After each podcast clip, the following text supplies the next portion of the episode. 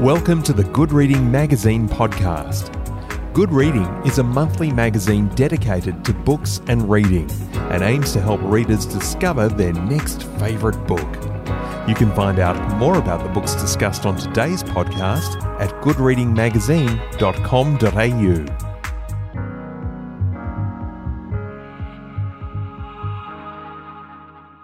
Hello, and welcome to the Good Reading Podcast.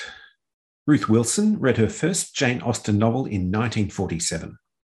In 2021, at the age of 88, she graduated from the University of Sydney with a PhD that suggests a new approach to reading literary fiction at school. Ruth Wilson, or should I say Dr. Ruth Wilson, welcome to the Good Reading Podcast. Thank you so much. It's a pleasure to be here. You can drop the doctor.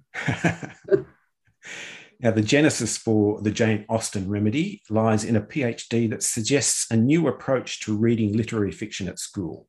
What is it about reading literary fiction that you want the world to know?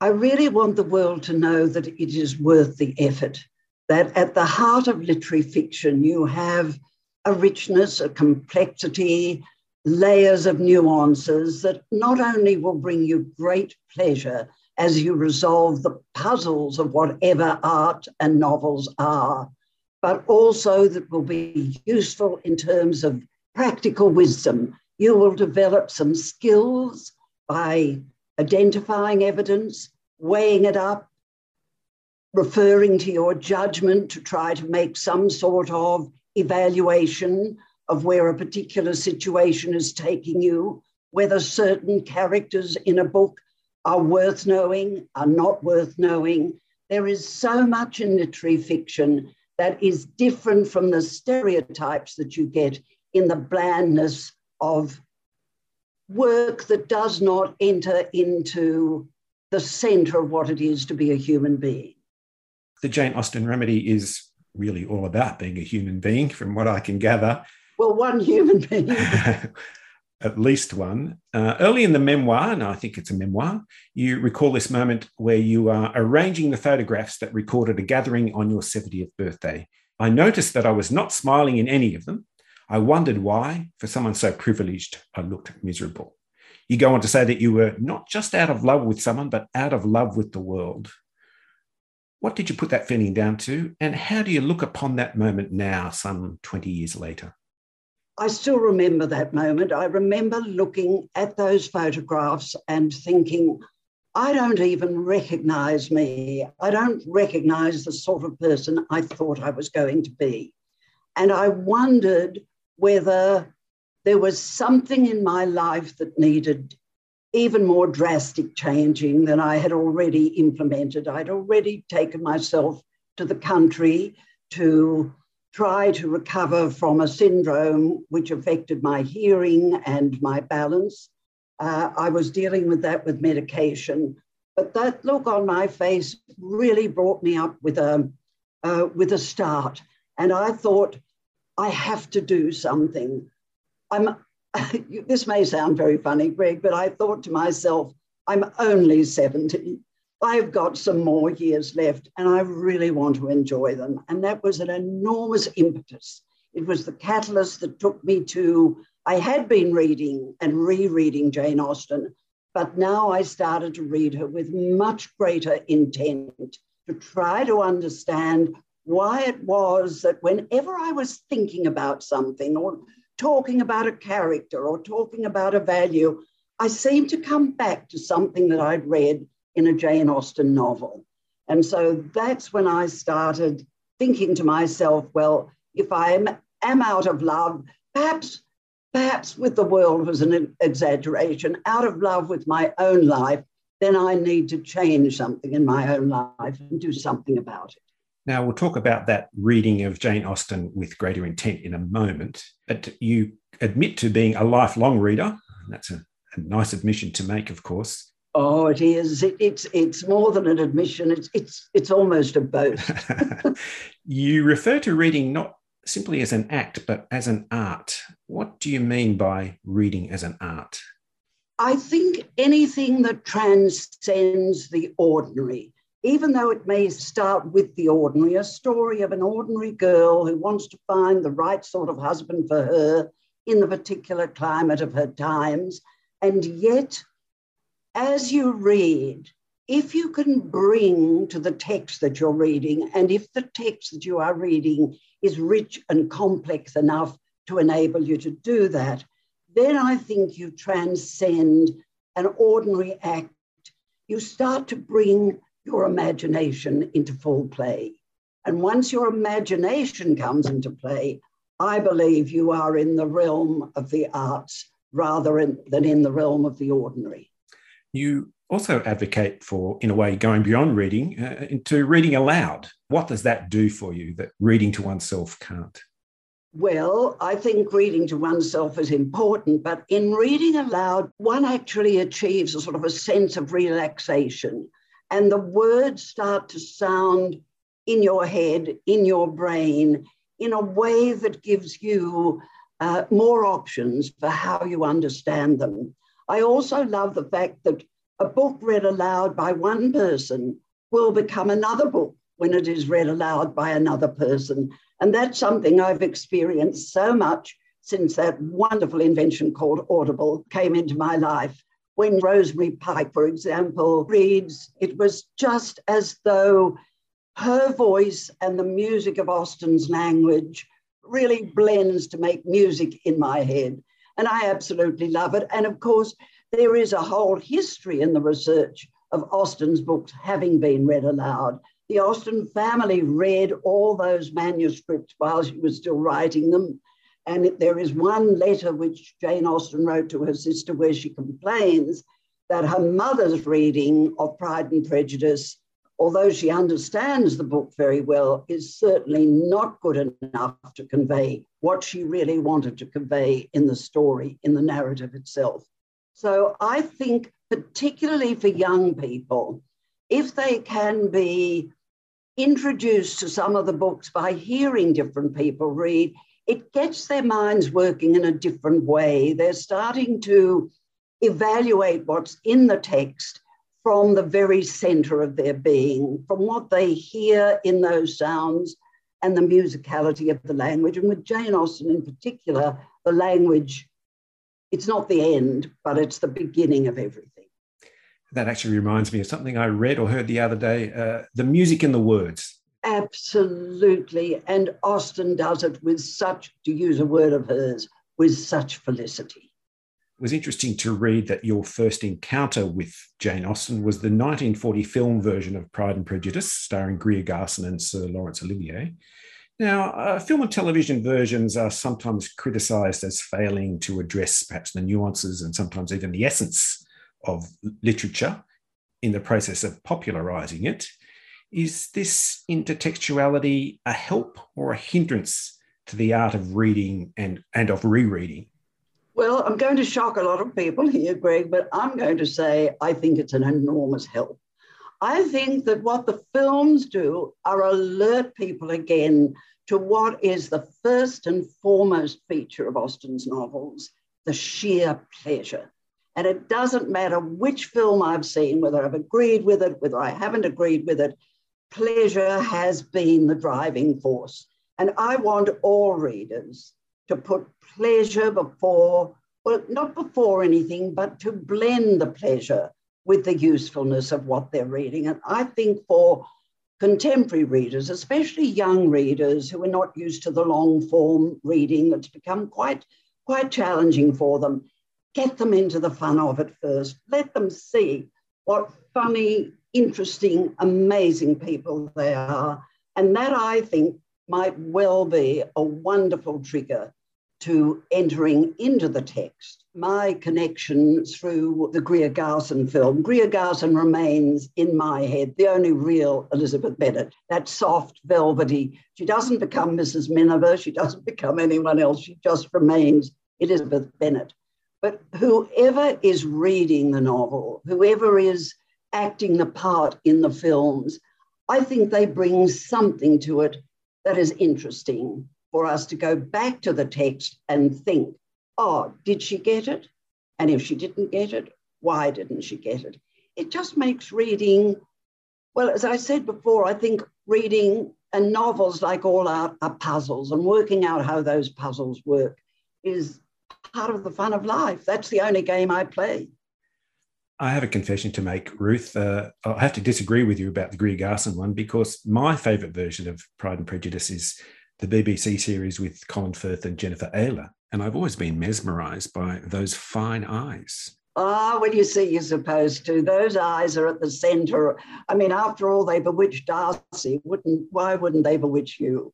I mean, that is one of the arguments in my thesis about reading that we all read from our own memories and our own experience. There will be a reason, uh, and we won't do a Freud here, but there will be a reason why you prefer Jennifer Ehle to Greer Garson.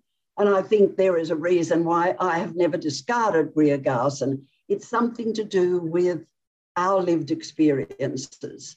And if we if we don't take that into account when we're reading, I think we lose we lose the magic of what reading really is. If we if we alienate it from our own lived experience, and that became the big argument of my thesis, which I hadn't realized was going to be the argument until I'd actually started to write it and weigh up all the evidence that I found. I'd like to quote to you one of the great critics, uh, Reginald Farrer, who wrote um, a, a, sort of a mock obituary to Jane Austen on the first century anniversary of her death, believing that she had not been ju- done any justice in the obituary that had been written when she did actually die. And he says, his favorite novel is Emma, by the way, not Pride and Prejudice. And he says, reading Pride and Prejudice 12 times will give you 12 experiences of pleasure. But reading Emma the same number of times will give you that number squared and squared again. that is a huge number. It's a lovely tribute.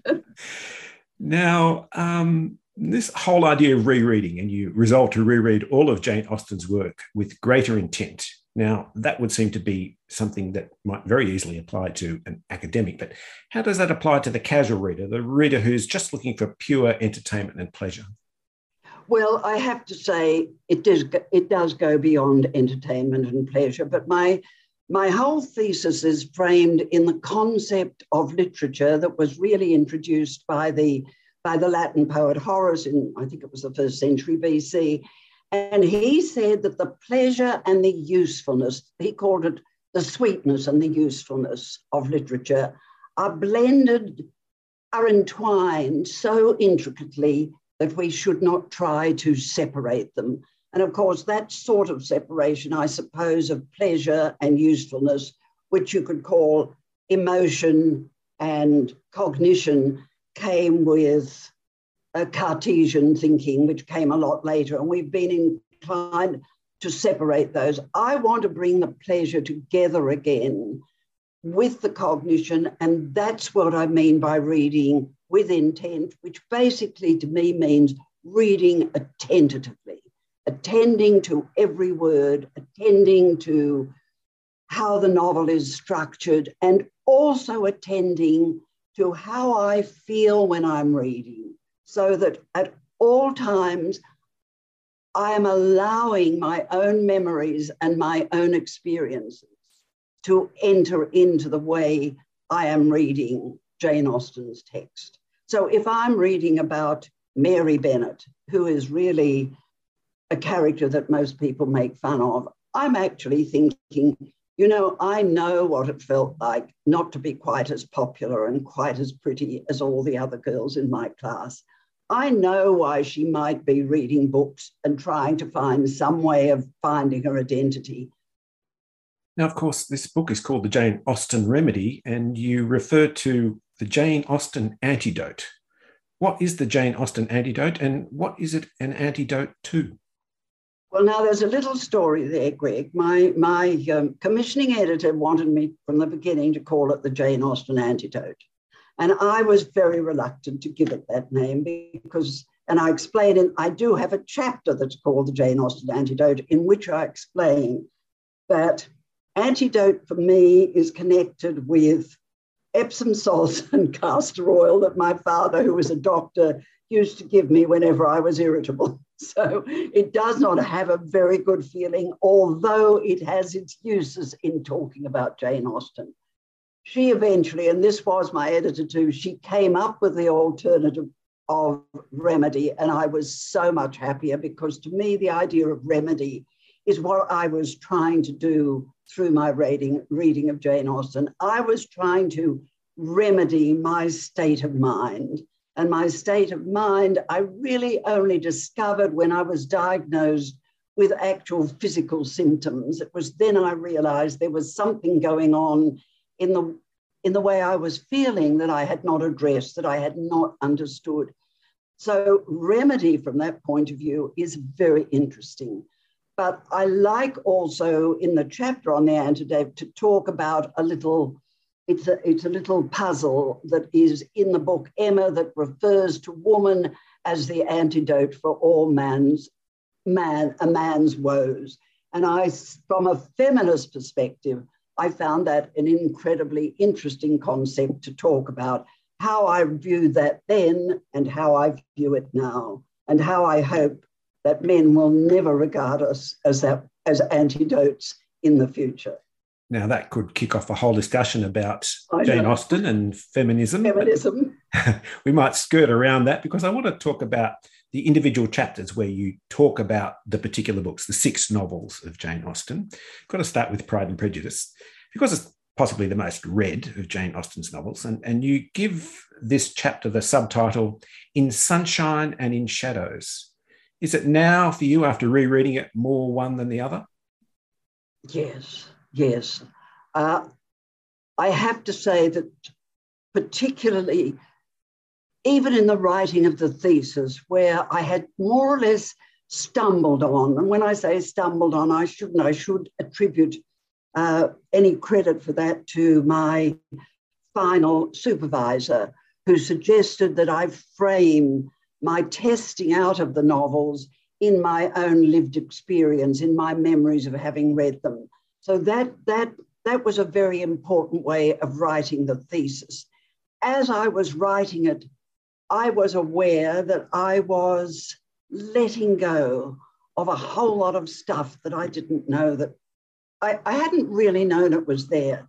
Uh, I mean, I'd come to a new understanding and a new sense of energy through the reading, rereading of the novels, for retreating from my life in the city to life in the country. I had come to a, a better place in my life. But it was actually at that stage, the last eight months of writing the thesis. Uh, in that stage, I started to see that this was absolutely a liberating process for me. And then when I was commissioned to take the thesis as the as the seed, as the germ, as, as um, Henry James would have called it, and and work from there to write a memoir that was really about what I had read and how it had impacted on my life. Not only did a lot of those shadows dissipate, but I, I have felt an exhilaration that is probably um, well, I keep saying it's the best time of my life. I wish it would last a bit longer. Northanger Abbey. Oh, it's only a novel. What was the significance of that line to you uh, as your least reread novel, too? That is one of the most important things Austen has ever written because that paragraph, when she, and we don't know, she says, Oh, it is only a novel, says the young lady. Where the young lady comes from, we don't know that is the that's the magic of Austen. She's an experimental novelist. We think she's just, you know, a sentimental novelist. No, no, no. She's doing as much to change the novel in her time as Virginia Woolf did it to change in hers. So there she is plucking a young lady out of nowhere and putting into her mouth the words that I suppose synthesize some of the best understanding of what literature is about. It is it is the very essence of literary criticism. A novel uses the best possible language, the young lady tells us. It gives us a delineation of character, a number of characters, different sorts of characters, and delineates them so that they come to life on the page. It is written with wit, everything is written with wit. Of course, they are rom coms, romantic comedies. There is always that comic element there and they contain some wisdom and wit. Now, what more, who could express better than that? I mean, there are books that haven't expressed that. 20 chapters couldn't say that more succinctly than Austen does. So I love that young lady. And I think that Austen, in her own way, and you get little gems in the letters she writes to her sister and to her nieces and to her nephew, little gems that show she understands not only what narratives are about, but how they need to be made if they are going to engage not only with the reader, but the world, with the world in which the reader lives. Now, you round out your re examination, I suppose I could call it, of Jane Austen's novels with Persuasion, which is the penultimate chapter of your book. What remedy did you find in Persuasion? I found a heroine who has always been spoken about as an elegiac heroine because there's a lot of description of autumn and there are autumn leaves and there are all those things there. But this heroine, in fact, is approaching her second spring. So there's a tension between the autumn, which has developed because she has experienced such rejection from her family, and the spring that is coming because she suddenly finds her own self and is finds the courage to speak up and act for who she is on her own behalf. And that for me was, was the remedy. I can't pretend I'm like Anne Elliot. I mean, she was a, she was younger and she was different, but I felt a new spring coming not only into my, my life, but into my step, into the way I felt about the world. All of a sudden, here I was over 70, nearly 80, and I wanted to do a PhD thesis. And I, I mean, I had tried in my 50s, and when I hadn't finished by the time I was 60, it was nothing to do with Austen, it was more to do with education. I gave that away. I thought, I'll never do it. And here I was thinking, I can do this. I have had some wonderful mentors, people that, that came out of the blue. They weren't necessarily long-time friends who said, yes, you can do it, and it is worth doing. And there were people whose point of view I respected, whose understanding of literature I, I, I judged to be of the, the foremost quality. And all of a sudden, something which had seemed like climbing Mount Everest was just a matter of putting one foot in front of the other. And five young, five years later, it was over. that was it was done. So it was great. It was a remedy. What a wonderful journey that was. And I want to talk about another journey that um, some people will undertake, hopefully, will undertake. And it's my last question to you. I want you to consider the recent changes to university fees, particularly those that relate to arts degrees and, and the humanities in general. What value do you place on an arts degree? And do you consider the humanities to be under attack? And if so, who does it affect most? Would you like me to write an essay?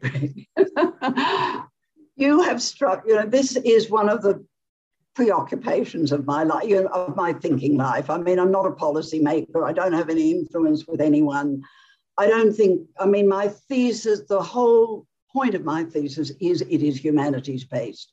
I had to come out of the social sciences where I started in the education department and move into English with humanities based supervisors in order to complete my thesis. So, my answer to you is I am appalled and horrified by a set of values. They are national values, they are government policy, where every decision is driven by economic, financial policies. There has come an end to understanding that the humanities are at the heart of human existence, of the human condition, of human nature. I am appalled that in the most recent suggestion for a reform to the English curriculum that only came out, I think, yesterday, when they are talking about coming back to reading as apprehension as much as it is comprehension, which is another of my little slogans. Um, trying trying to coax young people to understand that words make sentences and sentences make paragraphs and paragraphs make things worth thinking about and worth feeling about. And I am, I mean, I'm very happy at what has been suggested that we come back to grammar, we come back to a little syntax. I talk a lot about grammar. I don't know whether you've read those bits in, in the memoir. My whole understanding of Emma comes out of my understanding of the subjunctive mood. I call it a subjunctive novel. And I grew up at an era, I don't know, in the 1940s where we started doing grammar in first class and it was painless. And we continued doing it. And we went over, you know, it was continuity, it was sequencing, it was reinforced. We read beautiful essays that gave us the feeling of how, how the humanities are constructed through meaning and through words and through the through the thoughts of wise and witty people. And here you have the, the English Teachers Association actually opposing this reform. And I am just surprised. I am, maybe I shouldn't be surprised, but I am disappointed and I am so saddened to think that they will not even give credibility. There is a comment in the in the newspaper about the difference. I, I'm struggling to understand it. Someone who is saying that science teachers should be just as responsible for language as English teachers because the language of science is in the passive voice and the language of English is in the active voice. I'm struggling to understand what that means. I'm uh, struggling to understand we, why we don't want, with all the theory we have from the, the great psycholinguist, the Russian Vygotsky, who really turned thinking about language and learning upside down, why we don't understand that it is not an ordeal for children to be led to sentences that work and make meaning. I want to finish that conversation with something that a friend of mine often refers to. He uses the sword and the shield, but I wondered whether language is both a sword and a shield to all the disinformation that we're we're flooded with these days. Is a humanities degree, for example, something that is both a sword and a shield to understanding what's really going on in the world? Absolutely. And, and that you see, a sword and a shield. Well, the one thing to be a sword and a shield, here you've got another concept that lies at the heart of humanities, the paradox. You know, that we've got something, two things that by all cognitive sense should be mutually exclusive, actually working beautifully together.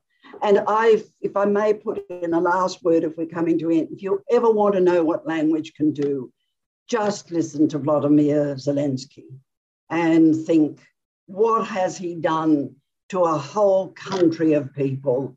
He has given them courage. He has given them, I mean, it is the heartbreaking sense that they're going to fight to the last man, woman, and child. But what an inspiration. And you know, the English curriculum is, if we can get back to that, is supposed to be about the power of language. Well, Vladimir Zelensky knows how to write and how to deliver a sentence. And I would like the English Teachers Association to take note of that. Ruth Wilson, thank you so much for joining me on the Good Reading Podcast. I'm most complimented. Thank you so much for your lovely questions. It's been a pleasure to think about those issues again. I've been talking to Dr. Ruth Wilson about her new book, The Jane Austen Remedy. It's published by Allen and Unwin, and you can find it at goodreadingmagazine.com.au. My name's Greg Dobbs, and thanks for listening. Subscribe to Good Reading print and online magazine at goodreadingmagazine.com.au.